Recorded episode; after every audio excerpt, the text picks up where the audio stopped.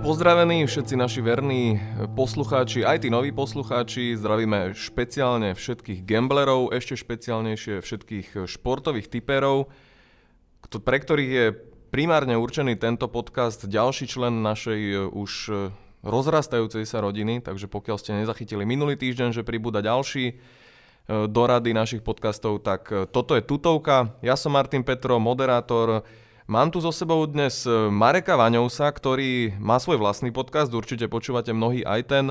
Je tenisový, tak ako Bohumil má ten svoj, tú svoju vlajkovú loď, tak e, e, s Denisom sme odštartovali minulý týždeň, dnes som si zavolal práve Mareka, keďže je to tenisový expert, vrcholný elitný komentátor Digi a asi všetci tušíte, že teda sa budeme venovať hlavne tenisu dnes. Čau Marek. Čauko. A Nebude to samozrejme iba o tenise, my sa pozrieme na naše minulotýžňové rubriky, zrekapitulujeme si týždeň a v druhej časti sa pozrieme na to, teda čo nás čaká a je to hlavne Australian Open, práve preto je tu teda e, tento môj expertík. E, dáme si taký krátky dotazník, aj keď viem, že, že Marek, ty e, typuješ asi tak často, ako, ako ja vyšívam vianočné svetre. To som ich veľa ne, nepovyšíval poslednú dobu. Je to zhruba to porovnanie, to sedí? Momentálne už asi áno, ale pozor, akože v minulosti som vyšíval, teda typoval v mojom prípade. Takže nejaké tie skúsenosti mám. Priznám sa, že nie som nejaký vážny gambler, skôr som taký ten, nazvime to, e, poradca všetkým gamblerom a tvárim sa, že ako oni môžu byť takí blbí, že robia toľké chyby a môžem byť dostatočne múdry preto, lebo ja to sám nerobím, tak potom si tie chyby úplne sám nedokážem tak dobre pripustiť. No mám tu totiž takú štandardizovanú otázku na hostia, že aký si typer, čiže nejaký alebo nepravidelne rekreačný, sezónny alebo nepravidelný profík, takže ty si skôr nejaký alebo rekreačný? Ja som nejaký s uh, pocitom vynikajúceho typera, ktorý nikdy v praxi nevyskúšam. Alebo teda to je úplne ideálna kombinácia. Ja, ja som, ja som strašne, strašne rád radím ľuďom, lebo mám pocit, že, alebo nie rád radím, len mám pocit, že ako môžu dávať také hlúposti, tak potom sa nad tým čudujem a radšej to sám potom nerobím, aby som nezistil, prečo tie chyby robia, lebo v minulosti som si ich sám zažil a presne viem, aké to je. No a koľko denne alebo týždenne stráviš pri čekovaní výsledkov? Tak to, to je, myslím si, že na úrovni každého správneho závisláka. V tomto prípade sa veľmi nelíšim, lebo ako či už novinár alebo komentátor v tomto prípade, ale zároveň aj veľký športový fanúšik som, zdá sa povedať, stále na výsledkoch, ktoré mám stiahnuté na telefóne takže sledujem či už futbal, no prioritne futbal, tenis a sledujem aj, čo sa deje ďalej, ale tenis to sledujem niekoľkokrát denne, čiže ak by som mal to na nejaké časové eh, na nejak, z nejakého časového hľadiska povedať, tak si no myslím, že tam strávim veľa, dve hodiny denne. Tak to si mi rovno odpovedal aj na to, chcel som sa opýtať, čo je tvoja obľúbená súťaž, ktorú si nenecháš ujsť aj čo sa týka, že zostrihov, vieš, také, že taký nejaký rituál pri ranej káve, že si pozrieš, čo je NHL, alebo Premier League alebo skôr tie tenisy? No vždy, pokiaľ sa hrá tenis v noci, tak ráno automaticky sledujem všetko, čo sa odohralo. NHL som zvykol sledovať veľmi podrobne, ale priznám sa, že s odchádzajúcim počtom Slovákov a s prichádzajúcim... Počtom pribúdaj... Las Vegas tímov. s pribúdajúcim počtom... To by ťa, to by ťa Bohumil pochválil, to je jeho obľúbený tým. Nie, s pribúdajúcim počtom uh, skôr práce a jednoducho ubúdajúcim časom som musel niečo, alebo som nejak podvedome, čo si vypustila NHL. Sice sledujem, ale vždy to tak nejak sumá sumárne si pozriem po dlhšom čase, že aha, vlastne ako sa darilo, ale reálne pozerám vždy tenis po noci a potom e, v priebehu dňa priebežne čekujem, ako sa hrá futbal. Cez víkend si odsedím pri Premier League a pri španielskej väčšinou pomerne dosť toho. Hlavne Premier League, to ma, to ma baví najviac. No pôvodne som chcel preskočiť otázky, že najvyšší vklad, najvyššia výhra, príbeh o najvyššej výhre, ktorá ti unikla pomedzi prsty, ale tak e, keď vravíš, že ešte kedysi v tínedžerskom veku si dával... V 18. storočí. V 18. storočí si ešte dával za, za veľkomoravské groše. Presne tak. tak e, spomínaš si na nejaký, čo ja viem, že najbolestivejší tiket alebo zápas, ktorý, na ktorý si mal stavené a nevyšiel, alebo naopak, že toto, toto mi prinieslo najväčší profit v histórii tvojej krátkej typerskej. kariére, skoro až kariére. Um, ja mám také dve éry typerské skúsim to zhrnúť. V tej prvej si, sa priznám, že si nepamätám konkrétne zápasy, lebo to som mal takých neviem to úplne odhadnúť, 15 možno, 15-16. Na strednej škole sme vždy zo školy prišli do stavkovej kancelárie, za 20 korún sme vložili a sledovali sme potom zúfali. A väčšinou to boli zápasy také, že dali sme za 20 korún a celkový kurz bol tak 1,7 na 8 zápasov, ktoré sme stavili a podobne, pretože som nedokázal som prežiť e, ten pocit, že by som išiel do nejakého veľkého rizika. Ja som, ja som hrozný v tomto. Ja Čiže som, ty si ten konzervatívny. Ja som veľmi minulý, minulý týždeň tu bol Bohumil a ten, ten dával zase toaleťaky za euro, alebo teda stále dáva, čiže on e, čaká na tú takú na, ako by sme to povedali? Na, na, na športku. Na športku, áno. Pre neho je to viac športka. Čiže za euro chce trafiť celú ligu, celé kolo a raz dúfa, že mu to pomôže splatiť hypotéku, jeden tiket. Ja som tiež, tiež veľmi rád dával veľa zápasov, ale ja som nebol schop... Ako náhle som videl, že kurz letí cez nejakých 1,5, tak už mi to prišlo, že to už je veľké to riziko. už je riziko. To bolo strašné riziko, tak som to nedával. Čiže to bola tá moja prvá éra, kde za 20 som si často vyhral 25, 27 korún a potom nič a bol som z toho zúfalý, tak som sa na to vykašľal. A potom som mal druhú éru, ktorá nadvezuje na to, čo som e, spomínal, že veľmi rád radím iným, alebo nie, že veľmi... Mňa sa ľudia majú tendenciu pýtať, tak by som povedal, lebo vedia, že do tenisu trochu vidím a tenis je veľmi špecifický šport tým, že tam je iba jednotka, dvojka, žiadne XK a ľudia majú pocit, že, že to je o to ľahšie a pýtajú sa ma. A ja ja, im, ja som vždy mal tendenciu hovoriť, nedávaj takúto hlúposť. Oni dali 10, 12 zápasov, alebo proste mali pocit, ešte si musím zvýšiť kurz tak dávali ďalšie a ďalšie. Ja som hovoril, prečo to robíš? Prečo napríklad nedáš, to som hovoril jednému kolegovi, kedysi v Digi, že prečo nedáš napríklad túto zápas, si pamätám, hral sa na Grand Slame, bol to Federer Beneto, a hovoril som, tento zápas za krásnych 20 eur, daj, že to bude viac ako neviem už aký počet gemov, ale jednoducho, že to bude mi, minimálne že to 6, bude boj, 4, 6, že, že Beneto nepredá kožu lacno. Presne tak, hovoril som, Federer s Benetom nevie hrať, má s ním dlhodobo veľký problém, aj s ním prehral, ak hrá, tak je to vyrovnané, Eh, hralo sa navyše u Benetova doma. No skrátka mal si pravdu. Jednoducho povedal som mu, že daj to. A on, nie, nie, nedám, nedám, však to daj ty. A ja, Uh, a vtedy si, ja a vtedy si. A on že, dobre, dobre, tak keď to nedáš, tak ja ti tu stavím kľudne, že však v pohode, daj, keď nemáš konto, nemáš niečo, keď mi hovoríš, že to je taká tutovka, tak ja ti u mňa na konte stavím, daj mi tých 10, alebo že daj mi tie peniaze, ktoré chceš staviť, ja ti to stavím, ak to vyhráš, ja ti to dám v keši, ak to nevyhráš, tak si to nevyhral. A ja zrazu nervozita, roztrasené ruky, predtým som hovoril, že niekto dá zrazu 50. všetko pripadalo zle, všetky rozhodnutia. Ale dal som to, lebo už som nechcel cúvnuť, už by som bol vús, tak som povedal, že dobre, ale dám to iba za 10. Dal som to za 10 a vyhral som za to 20 a povedal som si, že... Keďže že, som ju... že v naj, najlepšom treba skončiť. Nie, práve, že povedal som, že keďže som ju vyhral, tak som tie peniaze vložil do stavkovej elektronickej a povedal som si, že však budem sa hrať iba s nimi. No dopadlo to tak, že som behom 4 dňov... 4 Prišiel dní, odom frajerku. sedel, sedel som za tým a sledoval som a to som a presne vtedy som pochopil tú závislosť na tom, lebo tak ako som na začiatku zdvojnásobil svoje peniaze logickými typmi, tak potom už som, ale teraz mám hodinu voľno a nič nedám, tak niečo nájdem, niečo jasné, dám. Jasné, a dopadlo no. to tak, že som dával live stavky na to, kto dá viac dvojchýb, kto prvý spraví chybu a kto prvý proste veci, ktoré sú čisté šťastie, no a takto som prišiel o celú Myslím, 20. že s týmto sa vie stotožniť e, veľa typerov, určite aj mnohí z našich poslucháčov. Je to naozaj, jak valiaca sa snehová gula, ako tak. náhle raz vyhráte, tak, tak to ide. No čiže tak, takto som ukončil. Keď som prehral tú 20, povedal som tak si, si ukončil kariéru. Toto bola moja Alebo prerušil. Pre, to áno, je. je to možné. Možno, že odtiaľ to spolu zbehneme dolu rovno do najbližšej stavkovej, po tom, čo sa tu dohodneme na nejakých typoch. Ale áno, e, ty si naznačil, že tenis nemá x že je to šport, ktorý sa veľmi dobre typuje vzhľadom na to, že, že formu treba odhadnúť iba u dvoch chlapíkov alebo u dvoch slečien. E, zatiaľ, čo pri futbale musíte odhadnúť v podstate celý tým plus lavička, plus nejaké tie oné taktické, trenerské šachy, maty. Plus peniažky vo, vo vrecku Áno, nikdy neviete, ktorý z nich to predal. tu stačí sa dohodnúť s hráčom, ktorý to predá Čiže to sme naznačovali už minulý týždeň, že tenis je veľmi obľúbený šport pre typérov. Dovolím si tvrdiť, že tí profesionálni typéri sa venujú práve tenisu, alebo teda mnohí z nich. A aj preto teda hneď druhý podcast e, sa bude venovať tenisu v druhej polovici. E, v tej prvej si poďme ale zhrnúť to, čo sme sa bavili minulý týždeň, čo sme sa bavili v podstate hlavne o futbale a najmä teda o Premier League. V našej rubrike Čo bolo, bolo sa pozrieme teda na niektoré výsledky, ktoré či už to prekvapili, alebo sa vyvíjali podľa tých prognóz, ktoré tu odzneli. Náš zápas týždňa bol Liverpool-Manchester City, no ja sa nerad takto hneď na úvod e, toho, ako sme Mám založili... Po... Ja? E, môžeš. Martin, vynikajúco si minulo typol ten Liverpool-Manchester City. Ja, ja by som to sám nedokázal lepšie. Môže no, čo k tomu povedať? Rozprávali sme sa o tom, že City má taký náskok, že by som si na ňo dal veľký pozor, čo, čo do stávok na ďalšie víťazstva Citizens. a že jedna prehra túto sezónu príde. My osobne s Denisom sme sa bavili, že pokojne môže prísť už na Liverpoole a že to je ideálny zápas, kde Guardiola prvýkrát môže prehrať.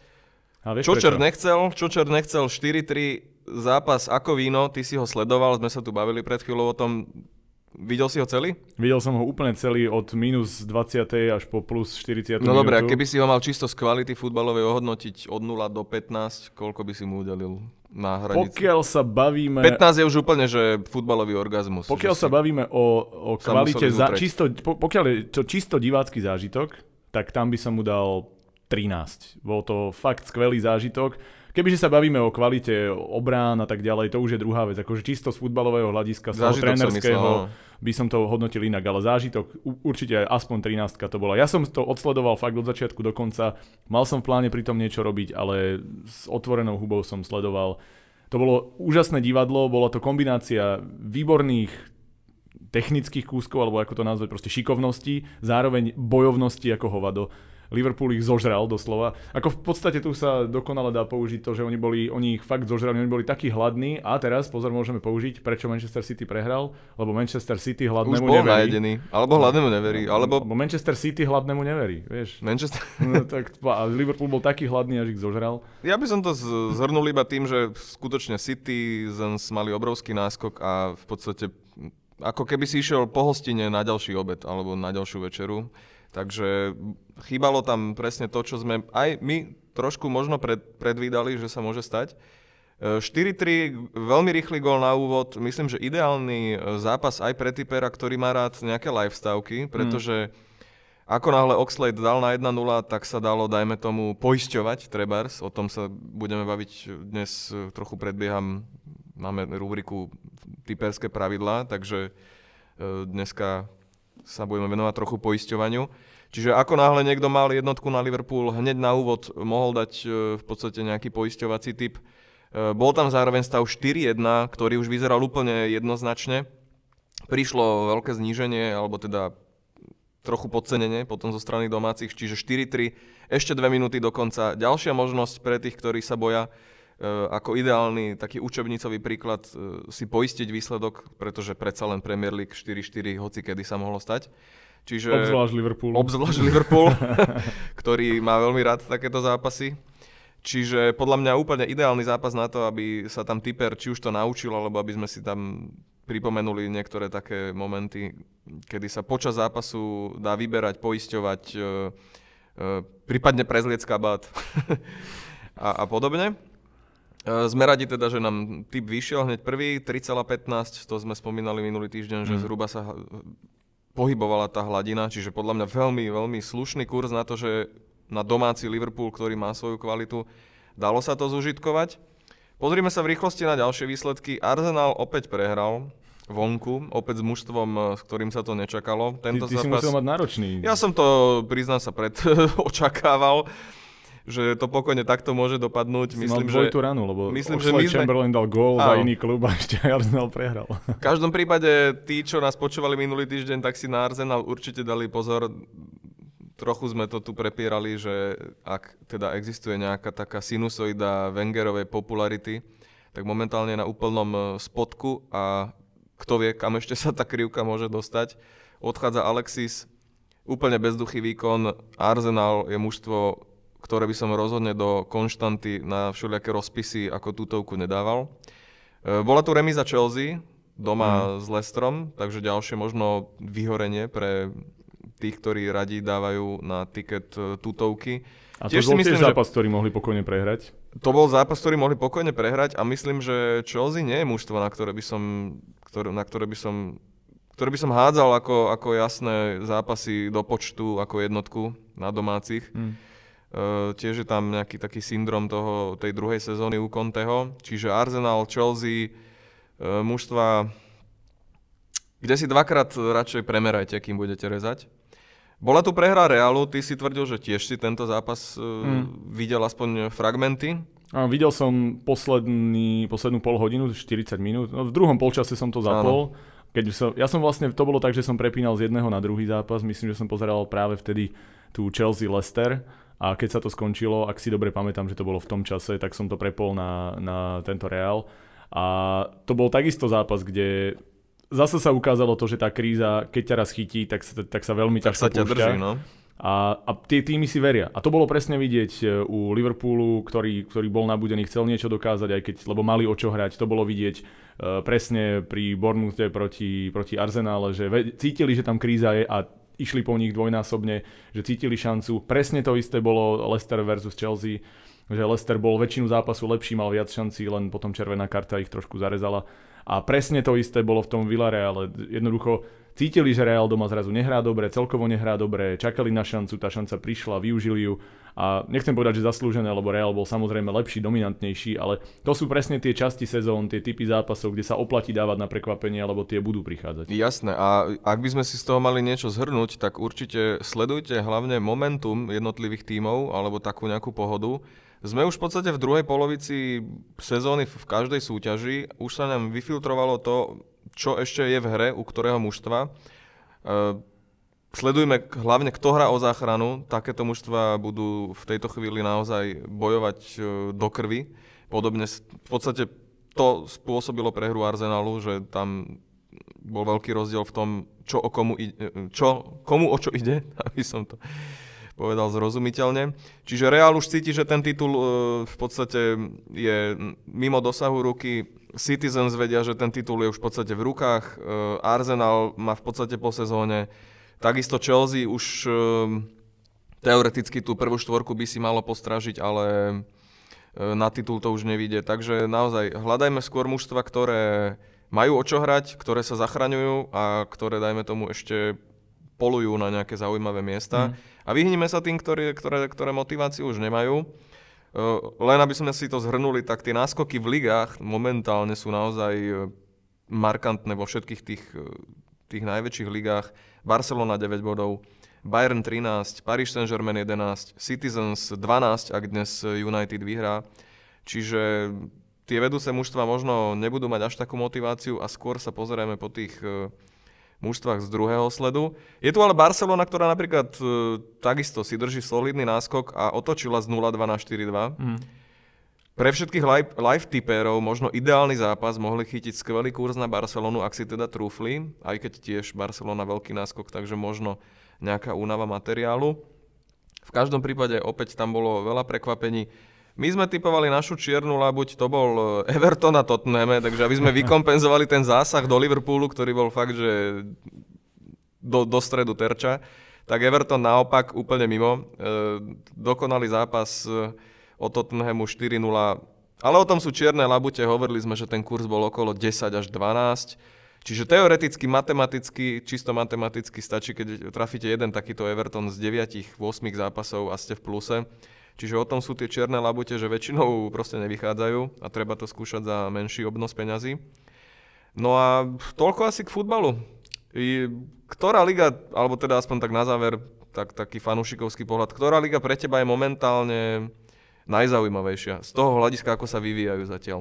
Ja sa musím priznať, že napriek všetkému je to anglická, napriek tomu, že City v podstate má titul v rukách, pretože uh, jednoducho tam ten boj o, od druhého po šiesté miesto je absolútne vyrovnaný, takisto boj o záchranu a hlavne pre mňa je to jediná liga, kde každý zápas sa oplatí stred- sledovať preto, lebo vždy môže prísť zápas typu Bournemouth Arsenal, vždy môže prísť zápas typu uh, Chelsea Leicester. Jednoducho sú to, je to liga, kde stačí, aby favorit to trošku podcenil, aby mal horší deň, aby naopak všetko padlo správne, zapadlo do seba tomu outsiderovi a tie výsledky prísť môžu. A hlavne, ja to musím povedať ako človek z branže, teraz médií, aj z toho diváckého hľadiska, že nikto nemá urobené lepšie prenosy ako anglická liga. Tam si môžete pozrieť zápas Brighton Stoke a je to stále kvalitnejší zápas, e, ako keď, keď pozeráte často. Napríklad včera San Sebastian, teda Real Sociedad e, Barcelona, lebo jednoducho tie prenosy sú urobené menej atraktívne, menej kamier, z horších uhlov, z horších opakovačiek a tak ďalej. Čiže anglická liga to má zmáknuté dokonale od obrazu cez zvuk a, a samozrejme aj tie jednotlivé zápasy. Takže ja sa rád pozerám v podstate na akýkoľvek futbal, ale anglickú ligu si pozriem oveľa viac aj tých priemerných zápasov ako kdekoľvek inde. Ja viem o tebe, že ty si veľký fanúšik Brightonu, čiže pre teba táto sezóna veľmi mm. špeciálna, tým, že sa dostali do ligy. Aby, som, aby sme sa nebavili teda v expertíze iba o tenise, tak pre teba určite zápas týždňa v sobotu Brighton-Chelsea. Hmm. No, ak by si teda mal typovať, bavili sme sa tu totiž minulý týždeň, že, že nikdy netypujte podľa srdca a oddelujte teda fanušikovskú nejakú tú fanušikovskú emóciu od tej profesionálnej, keď chcete zarobiť. E, čo k tomuto zápasu, neviem, no trúfol by si si sadiť nejaké peniaze na domácich? Vieš čo, nemyslím si, že je to zápas, kde sa dá stávkovať typom e, istota na Brighton, alebo teda, že myslím no si, že vyhrajú, nie, to je samozrejme... Tu hľadáme skôr, hey, hey. Či, či tam cítiš nejaké prekvapenie. Čo, ja si myslím, že takú remisku by uhrať mohli. Oni sú doma silní, doma sa im hrá dlhodobo dobre, skôr vonku mávajú problémy. Brighton je veľmi sympatický tým pre mňa od, od kouča cez, cez v podstate hráčov a hlavne cez ten príbeh, ktorý oni majú, však aj to je jeden z dôvodov, prečo ich mám rád, aj keď im som fandil oveľa skôr, ako boli v top lige. A myslím si, že oni sú taký ten typ súpera, hlavne doma, ktorý dokáže urobiť nepríjemnosti, dokáže hrať silový typ futbalu, majú zároveň aj technických hráčov ako Nokard a podobne.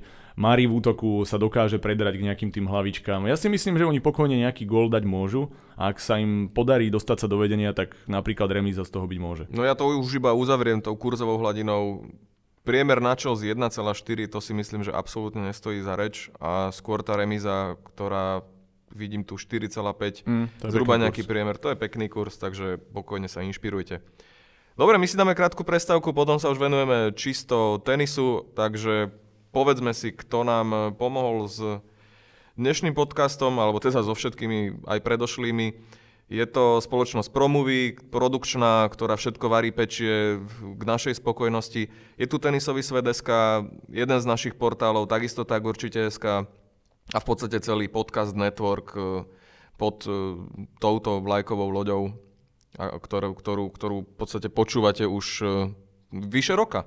Hmm. Takže poďme naspäť, aby sme si čo najviac času odkrojili k tomu, prečo sme sa tu stretli. Je to Australian Open, ktoré sa rozbieha, rozbehlo dnes v noci pre nás. Už tam padlo niekoľko prekvapujúcich výsledkov.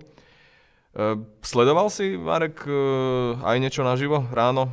Áno, ráno, ráno, keď som stal, som sa okamžite, ako vždy, keď je okamžite, jasné. prvá vec, čo spravíš pred zubami, je zapneš televízor a už pri ňom vybavuješ všetky povinnosti. Iba na niektoré musíš odísť do iných miestností.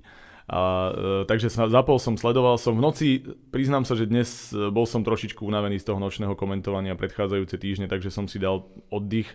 E, povedal som si, že ďalšie noci ma to určite čaká, ale dnes som si dal pauzu. Ráno som videl skoro všetko, čo sa hralo, teda čo bolo k dispozícii, prepínal som. A viaceré z tých nočných zápasov sa potvrdili, že prečo som ich chcel pozerať, alebo prečo ma zaujímali, na čele s Belindou Benčičovou proti Venus Williamsovej.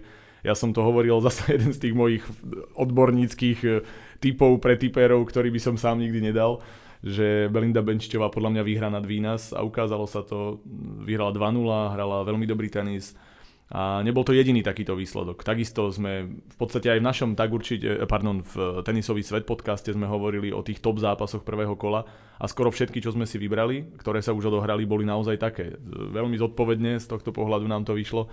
Uh, hovorili sme o tom, že Anderson Edmund bude skvelý zápas a presne sa ukázalo to, že Edmund dokázal prekvapiť veľkého favorita. Uh, takisto vypadol Isner, vypadol Jacksok. Vyzerá, že tá americká americká časť Pavúka sa úplne nie dobre naladila na úvod sezóny, alebo horšie vyspala. Viac Dobre, jasne. Uh, ono, jedna vec je, že skvelý zápas, druhá vec je skvelý zápas uh, pre typera, čiže dajme tomu, ak sa to dalo dešifrovať, tak Edmund Anderson, skvelý zápas, napínavý, dlhý, tam sa dalo, dajme tomu, z toho odniesť to, že typujte proste väčší počet gemov. Mm. Čiže my sa na to teraz ideme týmto smerom trochu po- pozrieť. Australian Open pre teba je teda turnaj, ktorý sa dá označiť za turnaj, alebo Grand Slam, uh, lepšie povedané, Grand Slam prekvapení? Určite áno. Eh, podľa mňa má asi najväčší, najväčší potenciál. potenciál na prekvapenie a možno spolu z US Open. Ja, ja súhlasím určite aj ten pohľad do minulosti, už len akí hráči sa dostávali do finále, hmm. vždy tam proste niekto vyskočí, vždy tam niekto vybuchne, aj negatívne, čiže my sa pozrieme dnes na viacero čiernych labutí, Marek už nejaké naznačil, pre neho zrejme Belinda Benčičová. Ale aby sme to mali, v tom mali trochu poriadok, tak poďme sa najskôr pozrieť na také dlhodobé stávky. Čiže pokiaľ máte radi tipy na e, to, ktorý hráč to kam až dotiahne, čo sú veľmi obľúbené teda formáty, tak e, my sme si pripravili takú krátku analýzu možných 16 8 finalistov, čiže hráči, ktorí by sa mali dostať do druhého týždňa. A ideme v podstate od severu na juh, čo sa týka toho, toho rozloženia žrebu. Turnajová jednotka, máme tam Rafaela Nadala, to je pre teba pravdepodobne asi jasná záležitosť? Alebo... Určite áno. Pokiaľ bude zdravotne fit, tak sa nemáme o čom baviť. On sme hovorili aj v našom tenisový svet podcaste, že vyhral žreb v lotérii tento rok, ako už, e, ako niekoľkokrát predtým. Rafa má najľahšiu cestu spomedzi všetkých top hráčov a pokiaľ bude zdravý, tak nie je, kto by ho zastavil. Do, bavme sa o teda tom 8 finále. Do 8 finále jednoducho nemá ani len náznak súpera. Tam asi nebudú nejaké úžasné kurzy prípadnom štvrťfinále by sa teda mal stretnúť s nejakým e, druhým 8 finalistom, ktorého tam máme vybratého, ty tam máš napísaného... Vieš čo, ja v tejto časti verím Diegovi Švarcmanovi. Ja sa musím priznať, že síce prežil ledva, ledva prvé kolo s Lajovičom, ktoré som tiež očakával, že bude ťažké, ale v tejto fáze si myslím, že keď prežil tú prvú skúšku, rozohral sa, zvládol to aj psychicky, takže on sa nakopne. Je to hráč, ktorý sa už stabilizoval a ja mu verím, že on do 8 finále. Tu by som si ja dovolil nesúhlasiť, ja tam vidím skôr Alexandra Dolgopolova. Hmm. Čiže podľa mňa Dolgopolov eh, nadal by sa mohol stretnúť v 8 finále, ty tvrdíš Schwarzman. V každom prípade asi súhlasíme, alebo sa zhodneme na tom, že nadal by mali ísť ďalej aj do štvrťfinále. Áno, pokiaľ bude zdravý, neverím tomu, že nepostúpi. A ty máš ten žreb určite v oku. Je tam, alebo kde vidíš jeho potenciálny koniec? Kde, sa na, kde narazí na supera, ktorý by teoreticky s ním mohol zamiesť? No, ja si myslím, že Nadal, ako som hovoril, týmto žrebom, ktorý vyhral, nemá reálne supera až do semifinále. Nadal mm-hmm. má najlepší štvrti, najlepšiu polovičku, akú som, alebo najlepšiu štvrtinu, akú som videl za možno dlhé roky, čo sa týka Pavúka. Čiže nadala pokojne do semifinále. Takže pokoj, ak, ak hľadáte nejakú konštantu do semifinále, tak pokiaľ nadal bude v poriadku, čo asi je, pretože kým sa my tu rozprávame, tak e, porazil hneď prvého supera 6-1, 6-1, 6-1 a zrejme je v poriadku, čiže nadal ako semifinalista práve vďaka tomu, teda, že ten žreb má celkom uvoľnený. Dobre, dvoch 8 finalistov sme si povedali. Je tam e, v podstate tá tretia 8 finálová partia. Tam je náš obľúbenec, Kareňo Busta. Je tam, je tam. Ale vidíme tam my, spoločne sme sa zhodli na Žilovi Simonovi. Prečo? Hmm.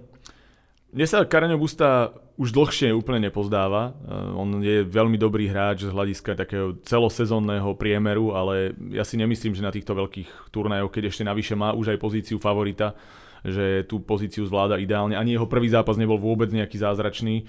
Stratil set, ktorý určite nemal stratiť a ja si myslím, že Žil Simon ako skúsený hráč, hráč bez tlaku. A hlavne hráč a vo hlavne forme. hráč v top forme, ktorý na úvod roka získal titul po koľkých skoro troch rokoch čakaní 13. titul, ja si myslím, že on bude nakopnutý, aj oddychnutý, lebo mal týždeň pauzu a ja neverím tomu, že Kareňo Busta bude v tomto zápase lepší hráč alebo vyslovene lepší. Dobre, iba v krátkosti je tam ešte Žil Miller, ktorý teoreticky môže, ale Ne, jeho forma sa mi ne, áno, nepozdáva. Súhlasím. V poslednom období nehral úplne dobre a ja si myslím, že to a hlavne skôr... Simon a jeho return v tejto chvíli naozaj na vysokej úrovni.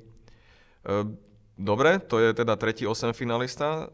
K nemu sa spáruje niekto z, osobne to vidíme na túto trojicu, Čilič, Harrison, Kuevas. No, Ďalší náš obľúbenec, Marin Čilič, ktorý by mal byť jasný favorit, ale bude to tak jasné? Mm, ja, Čilič podľa mňa nedokáže odohrať jasný zápas už v dnešnej dobe, aspoň nie proti dobrým hráčom. A aj teraz sa potrápil, ledva, ledva preliezol cez, cez pospíšila, ktorý sa tam dostal na poslednú chvíľu. Um, nejako si... Áno, myslím si, že Harrison a Cuevas by nemali byť prekážky, ktoré by ho vyslovene mali nejakým spôsobom obmedzovať alebo teda zaskočiť, ale zároveň si myslím, že ho pokojne zaskočiť môžu. Čiže z môjho pohľadu s odretými ušami Čilič do finále. Ušami, no ale tam by sa teoreticky mohol stretnúť práve so Simonom, čiže aby som išiel pokojne ešte o fázu ďalej. A to je hráč, ktorý ho porazil eh, nedávno na turnaji. Žil Simon. Má s ním teraz bilanciu 6-1, čo je dosť jednoznačné, to mm. už náhoda nie je. Čiže pokojne pre tých odvážnejších máme tu prvú čiernu labuť, alebo teda bielu. Čierna labuť je skôr e, negatívne prekvapenie. Čiže biela labuť e, Žil Simon štvrťfinále. Dalo úplne, by sa to úplne tak? pokojne. Úplne, úplne pokojne. A tam v podstate sa zráža s Rafaelom Nadalom. Čiže to je prvá štvrtina. Pokračujeme ďalej, tam sa nám to začína to je najlepšia časť hemžiť, hemžiť veľkými menami. Je tam Grigor Dimitrov, Andrej Rubľov a z týchto dvoch hráčov iba jeden Ja verím Dimitrovovi. dočiahne 8 finále. Uh, áno, súhlasím, že Dimitrov je tam jasný favorit, alebo teda najväčší, ale treba si dať pozor na to, že Rublev ho práve uh, na poslednom Grand Slame na US Open vyradil. Čiže možno aj chuť odveta, na, na chuť na odvetu práve tým duplom ja si myslím, že dvakrát za sebou sa Môže asi byť. takáto vec nestane. Dimitrov navyše na jeho asi najobľúbenejšom Grand Slame na Australian Open sa mu hrá Hlavne je obrovský počet mm, bodov. Takže... Je oddychnutý, ja si myslím, že bude veľmi motivovaný a aj prvý zápas odohral dobre, takže ja verím tomu, že Dimitrov tento raz e, Rublova možno v 4-5 setoch, ale zvládne. No a Dimitrov sa potom, e, teda prípadne Dimitrov, by sa potom mal stretnúť s niekým z tejto partie, a tu počúvate dobre, Joe Wilfried Songa, Denis Šapovalov, Viktor Trojcký a najmä teda Nick Kyrgios. Toto je, to je najvražednejšia časť, e, asi aká tam vôbec je. Asi, asi áno, určite. Z tej, tej, ak to predelíme na tie 16, tak mm. toto určite áno. Ale asi Nick Kyrgios, alebo č...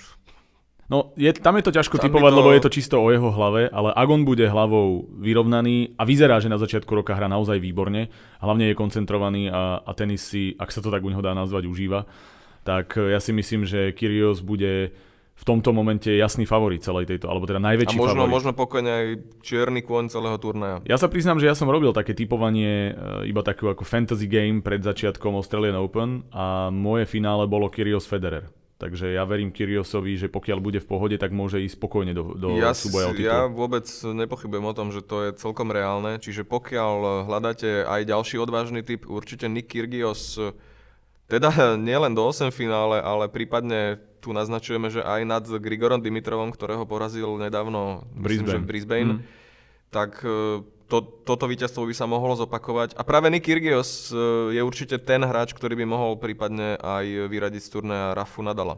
No, ak sa oni dvaja stretnú, ja si myslím, že je to Kyrgios, ktorý bude mať za sebou domáce publikum, bude, má za sebou dobrý rozohrávací turnaj. Samozrejme, on nebude mať žiadny tlak na sebe, on bude iba môcť.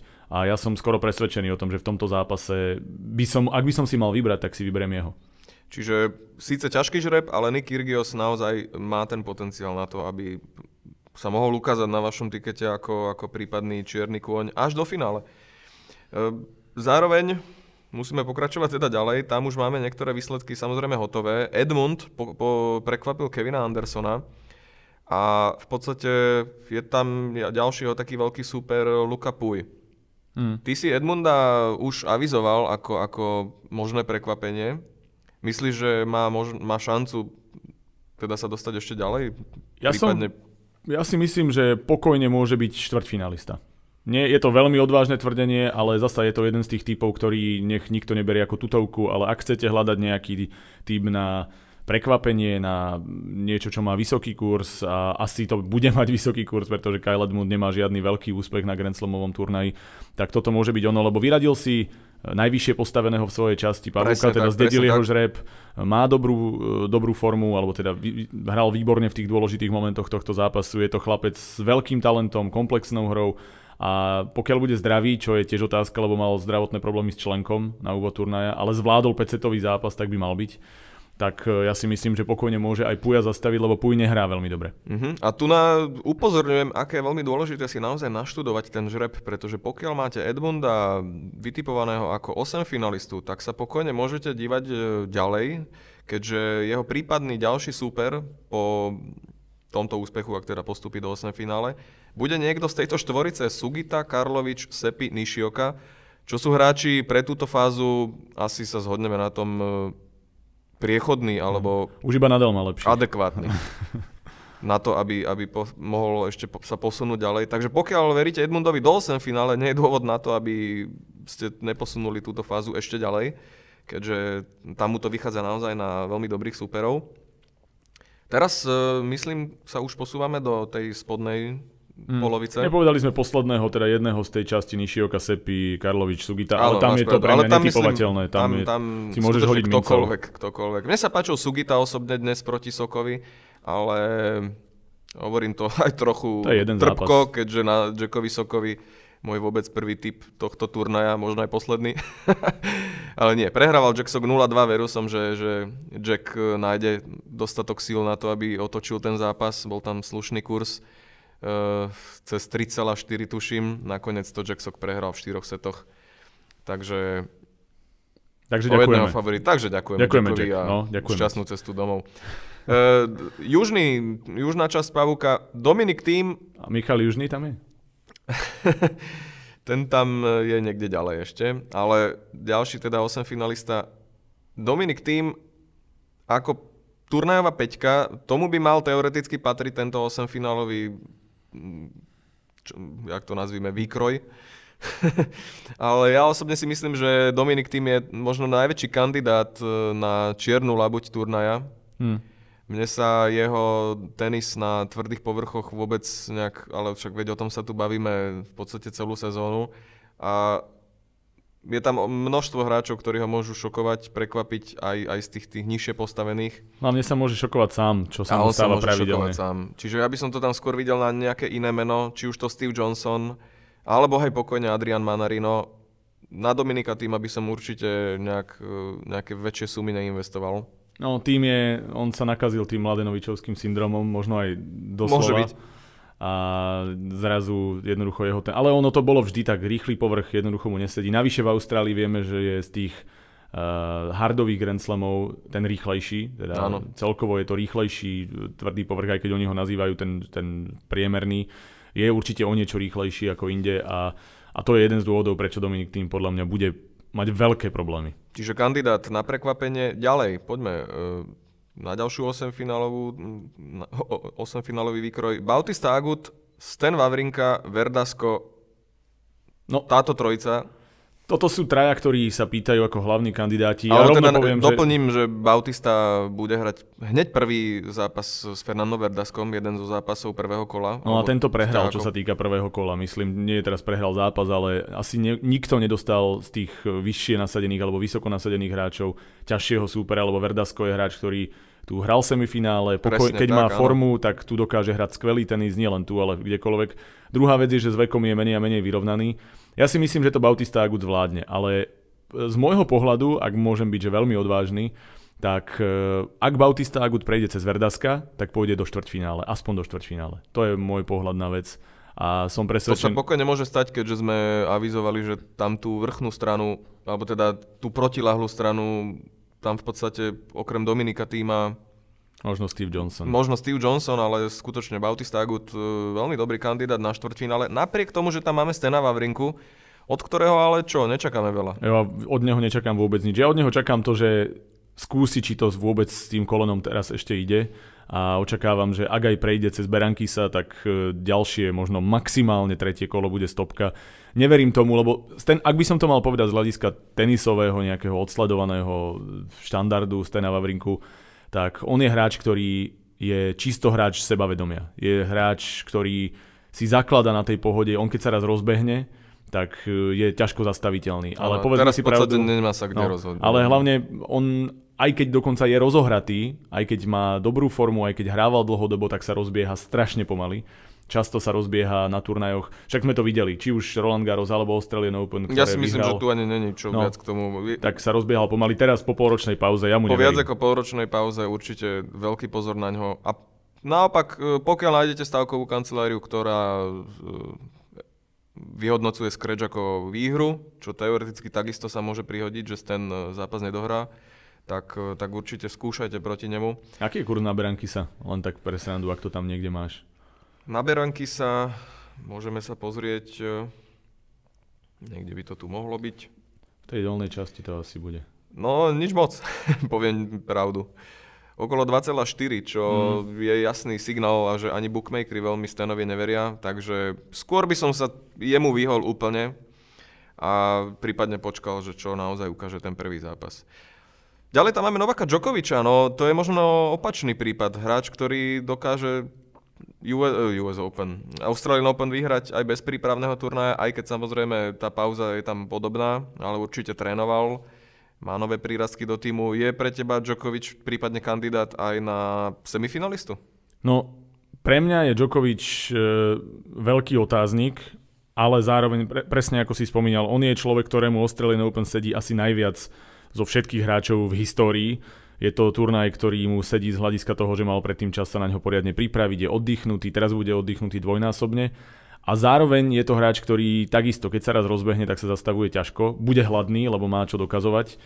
A pre mňa bude kľúčový zápas v druhom kole s Monfilsom. Ak sa tam obidvaja dostanú a ak Djokovic tento zápas zvládne, tak som presvedčený, že je zrazu vo svojej časti Pavuka najväčší favorit na semifinále. Môže byť, môže byť. Je tam e, teoreticky sa môže zraziť e, potom s Alexandrom Zverevom, mm. ktorý samozrejme má tiež ale ešte veľmi ďaleko k tomu, aby mohol pomýšľať na zápas s Djokovicom. Ten má vo svojej časti či už to Kokinakisa, Danila Medvedeva, ale aj svojho brata Takisto mladého Čunga, ktorý sa neustále zlepšuje. Toto je tiež 8 finálová taká nejaká časť, ktorá má obrovskú kvalitu, ale Alex Zverev by to mal zvládnuť. Toto je veľmi ťažká otázka. Myslím si, že Alexander Zverev je najväčší favorit, čak ani nič iné nemôže byť v súčasnej pozícii a s tým tenisom, ktorý hrá. Zároveň si myslím, že on e, trošičku začal stagnovať posledných pár mesiacov a hlavne e, u neho je to celé o hlave. On je veľmi dobrý z pohľadu Uh, ako to nazvať, z toho, ako sa dokáže skvele pripraviť, koncentrovať na zápas a tak ďalej. On je podľa mňa v tomto má o niekoľko úrovní navyše pred tou svojou generáciou, že je naozaj zápasový typ, hrá dobre, to, tá, takéto vyhecovanie mu pomáha, ne, nie je negatívny. Ale... Na druhej strane, on je hráč, ktorý má tendenciu ako keby v tých najdôležitejších momentoch, to znamená na Grand Slamoch, keď ide do tuého a hlavne keď hrá proti súperovi, ktorý ho takticky trošičku prečíta, tak má s ním e, tradične veľké problémy a dokáže zo zápasu odísť. Takže... Čiže ak, ak to máme zhrnúť, určite si dajte pozor na Alexa Zvereva, ktorý niekoľkokrát z Grand Slamu vypadol predčasne, stále... On myslím čaká ešte stále, stále na čaká, áno, áno. A stále čaká na štvrtfinále. Takže tuto bude naozaj také dvojsečné, že veľká motivácia určite prvé štvrtfinále si zahrať, ale zároveň e, to nebude mať vôbec jednoduché. No, ja si myslím, že on v tom e, potenciálne štvrté kolo s Djokovičom, ak by to tak vyšlo, tak si myslím, že v tomto zápase e, by som favorizoval skôr Djokoviča. Aj keď nevieme, aká je forma. Po, povedal by som tak, počkajte si na uh, zdravotný stav Djokoviča. Ak bude hrať dobre, ak sa bude cítiť dobre, ak sa bude hýbať dobre, tak, a dostanú sa proti sebe do zápasu, tak by som favorizoval skôr Djokoviča. Jasné. Ďalej tam máme Davida Gofána, ktorý mal skvelý záver sezóny a nie je žiadny dôvod neveriť, e, že bude pokračovať v tej forme. Žreb má veľmi dobrý, 8 finále by mal urobiť e, s prstom kdekoľvek. Kdekoľvek. E, v podstate jediný vážnejší super Fabio Fonini. Je to jedna, jedna, z, jedna, jedna z jednoznačnejších typov pre teba, že David Gofan pôjde ďaleko? Gofan v súčasnej forme, pohode, s tým sebavedomím, ktoré nabral, Myslím si, že je skoro najbezpečnejší typ na 8 finále. Neverím tomu. Fonini je veľmi nebezpečný hráč, ale on je nebezpečný aj pre seba. Takže ja verím tomu, že Gofan je určite stabilnejší a, a na tri víťazné sety neverím tomu, že Gofan sa hlavne fyzicky strašne zlepšil, on začal robiť nejaké tie Spartan Race a neviem čo. On je fyzicky neuveriteľný. A on, on, sa, on napriek tomu, že vyzerá subtilný, tak jeho posledný pol rok, rok je, priniesol obrovský obrad a, a ja som presvedčený, že Gofan je tam jasný favorit. Čiže na jeho strane určite obrovská fyzička, ktorá naopak by mohla trápiť e, Juana Martina del Potra, mm, ktorý je v osminke z, alebo v šestnastinke s Berdychom, Francisom Tiafovom, ktorý s ním hrá hneď prvý zápas, mm. Karenom Chačanovom, Beno Aper, no a je tam mladý Alex Demineur, No, toto je... Dobre som ho vyslovil. Myslím si, že plus minus áno. Toto je veľmi ťažká časť pavúka a ja si myslím, že toto bude možno aj najzaujímavejšia. Mali sme tam tú časť, ktorú sme hovorili, že sa ťažko typuje. Je to asi z hľadiska takých tých papierových predpokladov najlepšia jasné, časť, jasné. ten, ten uh, Kyrgios, Tsonga a tak ďalej. Ale toto je pre mňa najzaujímavejšia časť z hľadiska takej budúcnosti. Že sú to všetko otázniky, ale všetci títo chlapci hrajú výborný tenis a Berdych uh, tam bude mať súboj generácií s Deminaurom a tam uvidíme toto je podľa mňa zápas, ktorý je možno, ak by som mal vybrať jeden zápas prvého kola, ktorý by som si pozrel za akýkoľvek okolností, tak je to tento, lebo Berdik Deminaur to je potenciál na 5 bitku a na veľké prekvapenie. Čiže tak výborne, lebo tým pádom sme sa vlastne prirodzene dostali aj počas tejto analýzy k zápasu k zápasu tohto podcastu alebo k zápasu týždňa. Deminaur Berdych, počuli ste. E, Deminaur má za sebou finále e, v Sydney, mm. čiže on e, má za sebou naozaj zápasy veľké a veľké víťazstva, či už to s Raoničom. Takisto vo finále s Medvedevom, tuším, bolo 5-5 v treťom sete, tam sa to všetko lámalo až v závere. Otázka, ako na tom bude fyzicky, Presne. aj ako na tom bude z hľadiska toho, že ako strávil ten úspech. Ale určite Tomáš Berdych je úplne mimo formy už možno dva roky dokonca. Takže teraz takisto vypadol veľmi skoro a Deminor mu môže urobiť veľké problémy. Zároveň je tam Del Potro, TFO, z týchto keby si si mal vybrať teda jedného 8 finalistu pre Davida Gofána? Ja sa trošičku obávam, že Del Potro to zasa prekoučoval s tým, kedy išiel hrať prípravný turnaj, lebo išiel do semifinále turnaja, teda ani ho nevyhral, mm-hmm. ani mhm. nezískal zázračné body, aj sa unavil. Takže asi iné meno povieš? Ja si myslím, že Del Potro je najväčší favorit z hľadiska kvality, ale obávam sa, že na tri víťazné sety prejsť 4-5 zápasov po sebe je na ňo veľa a je možné, že nejaké prekvapenie príde. Myslím si, že zvládne Tiafova, ale ak by som mal hovoriť, že či je pre mňa nejaký favorit na štvrťfinále, tam by som radšej bol skeptický. Čiže David Goffan v podstate to má rozbehnuté veľmi dobre na štvrťfinále. Áno, tá, a práve štvrťfinále by bolo, malo byť z jeho strany minimum, čiže ak to hmm. všetko zhrnieme, tak možno nevieme povedať, kto z tej Delpotrovej 16 vypadne ako 8 finalista ale určite ho porazí David Goffan. No, tak, tak by som to nejakým spôsobom uzavrel. uzavrel. Myslím si, že Goffan je v tejto časti dosť veľký favorit. No dobré, a posledná štvrtinka, tam máme Queryho, Raoniča, Feliciana Lópeza, je tam aj náš Lukáš Lacko, je tam Marton Fučovič, to je asi 16 plná servismanov, alebo teda hmm. tam sa bude hrať veľmi taký agresívny tenis. Agresívny tenis. Najväčší favorit sa tam stále pýta Raonič, ale ja e, nie som presvedčený o jeho forme po tej dlhej pauze. Čiže niekto z dvojice Query López potenciálne? Ja by som si dovolil urobiť taký odvážny typ a povedať, že to bude Feliciano López. Skúsenosti, e, štýl na tomto rýchlejšom povrchu, prečo nie? Poviem López a budeme mať jedno z prekvapení. Ja by som tu išiel možno do najprekvapivejšieho mena celého tohto tiež by do, celej, do celej tejto predikcie tohto týždňovej. A to Marton Fučovič, ktorý má prvé kolo relatívne priechodné s Radu Albotom, ale ja som tohto Maďara komentoval v závere sezóny a ten je pripravený fyzicky naozaj neuveriteľne. Dostal Maďarov do svetovej skupiny, ja od neho čakám t- túto sezónu obrovské, obrovský progres ďalší. Je, má, má dokonalý prístup k tenisu, je naozaj podstate naplno 100% angažovaný do každej loptičky. Hral už proti e, viacerým špičkovým hráčom, obstál a samozrejme Austrália mu nemusí úplne sadnúť, ale podľa mňa u ňoho je potenciál a pokojne to môže byť e, jeden z tých hráčov, ktorí sa zrazu ukážu, že a pú, fúha, a kto je toto? Môže poraziť e, jedného z dvojice Query López, keďže sám má dobrý servis, to môže byť celé o tiebreakoch. Čiže ja to vidím na Lukáša Lacka proti Fučovičovi. Kežby. No a úplný záver, no tak tam máme na spodku Rogera Federera, tam asi nie je veľmi o čom mm. sa baviť, e, pokiaľ sa bavíme o 8 finalistovi či štvrťfinalistovi. Poďme sa baviť o tom, kam to Roger Federer tento rok môže až dotiahnuť. No, z môjho pohľadu je to stále najväčší favorit. Je to možno trošičku zväzujúce, v Lani prišiel bez tlaku, teraz ten tlak je gigantický, obzvlášť pri pohľade na zdravotné problémy všetkých ostatných top favoritov.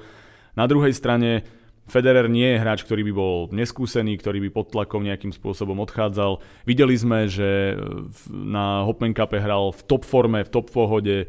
Ja som presvedčený o tom, že Federer, ak zvládne napríklad zápas s Gofanom, čo je pre mňa taký ako keby jeden kľúčový moment, ktorý musí zvládnuť, tak e, spokojne asi bude najväčší favorit. Ne, neverím tomu, že napríklad neverím tomu v súčasnosti, že by on s Nadalom prehral finále. Toto je jedna z vecí, ktoré som, o ktorých som takmer presvedčený, že pokiaľ nebude mať zdravotné problémy, tak na tomto povrchu v tejto forme s tou novou taktikou, ktorú na Nadala našiel, e, s novým backendom, prístupom, toto by sa dalo analyzovať hodiny, ale nebudeme. Jednoducho, proti Nadalovi je momentálne favorit a pokiaľ by tam bol niekto iný? Pokiaľ tam je niekto iný, skôr si myslím, že z tých ostatných hráčov môže zastaviť reálne iba Kyrios rozbehnutý. Aj to by Federer nemohol hrať na 100%. Ale, Djokovic, ale Djokovic to už sa je... bavíme o finále, kde už Federer no. je v podstate na tom, hlavne psychicky úplne inak oproti tým hráčom, ktorí tam teoreticky sa môžu dostať prvýkrát v kariére. No ja, ja tam vidím u Federera také tri zlomové body možno.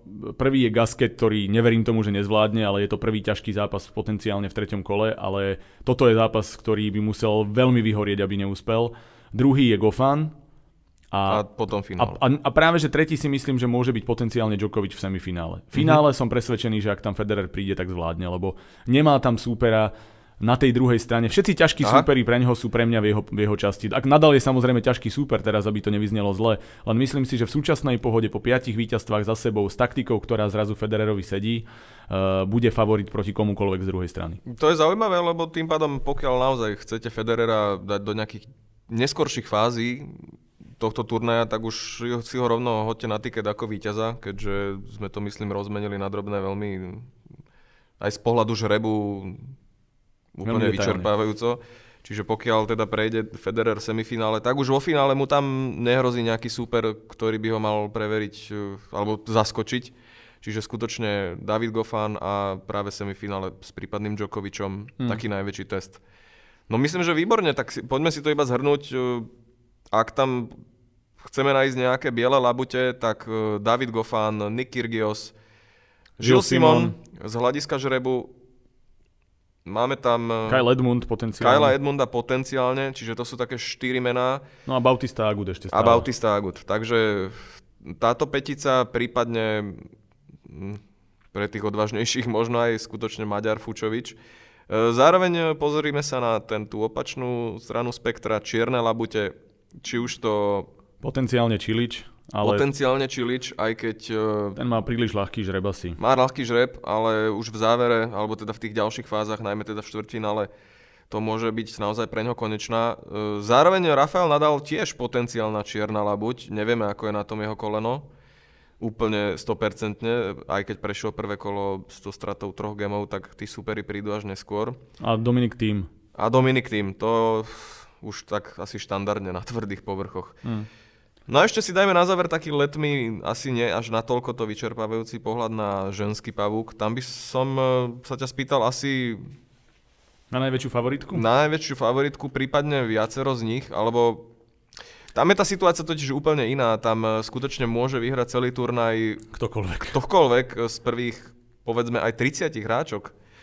Čiže tam tá situácia naozaj taká, že akékoľvek meno si vyberiete, tak ten kurz určite budete mať vyšší, ako v prípade, dajme tomu, Federera samozrejme. A... Ja mám dva typy. Mám jeden taký prvoplánový. Pokojne daj aj tri. A, a jeden, jeden prekvapivý, ktorému veľmi verím. No tak poď na to. Povedal by som, že takou nejakou, nechcem povedať, že istotou, ono je to stále prekvapenie potenciálne, ale pre mňa najväčšia favoritka z tých top hráčok je Lina Svitolinová ktorej by som veril na to, že môže získať prvý Grand Slamový titul, aj keď sa aj na Grand Slame zatiaľ nedarilo. E, z, far, z hľadiska formy, z hľadiska vyrovnanosti, tenisových schopností, tak možno komplexnosti hry je pre mňa aktuálne asi najlepšia hráčka. Potom je tam potenciálne Vozniacka, ktorá je výborne rozbehnutá, ale otáznik vysí nad tým, ako to preniesla do novej sezóny. A povedal by som z tých hráčov, ktoré sú ďaleko za úplnou špičkou Kerberová. Ja verím tomu, že ona vyhrá pokojne celé Australian Open. Čiže tieto tri mená, myslím, viac než dosť. Máte na výber, vyberte si svoju favoritku. E, my sa budúci týždeň, ja to vidím na podobný formát, keďže Australian Open je dvojtýždňový turnaj, takže myslím, že sme si toho povedali dosť k tenisu, ale budúci týždeň sa nám to už zredukuje na posledných 16 hráčov na jednom aj druhom okruhu. Tam už sa môžeme baviť o, o konkrétnych zápasoch oveľa viac. Takže tak predbežne si ťa pozývam alebo rezervujem aj na budúci pondelok. Prípadne uvidíme, ako, ako nám dášť naruší program, či sa to nepoposúva. Ale určite ti veľmi pekne ďakujem, koľko sme strávili touto expertízou. Myslím, že úplne ideálny čas. No oproti to, našim koľko vieme, Vzhľadom na to, koľko vieme rozprávať o tenise, toto naozaj, že išli sme, išli sme netradične, mali sme ťah na bránu. Takže budúci týždeň opäť teda s Marekom. Ja verím, že ste, si, že ste si z toho niečo odnesli, že ste sa prípadne aj inšpirovali. Určite si e, nalete aj náš e, tenisový podcast, ktorý bol skôr zase taký, taký technickejší, analytickejší. Toto bolo skôr o tom, že, že komu veríme v konkrétnych e, pre konkrétne fázy, pre konkrétne kurzy a, a, a z hľadiska tohto, na, na čom by sa dalo zarobiť. Takže to, to sú dva také prepojiteľné momenty, tieto dva podcasty, budúci týždeň teda opäť tenisový. No a majte úspešný víkend, alebo teda úspešný týždeň. ktorý zakončíte úspešným víkendom a počujeme sa opäť. Díky Marek. Za maličko, ja prajem málo roztrhaných tiketov a veľa šťastia. Čaute.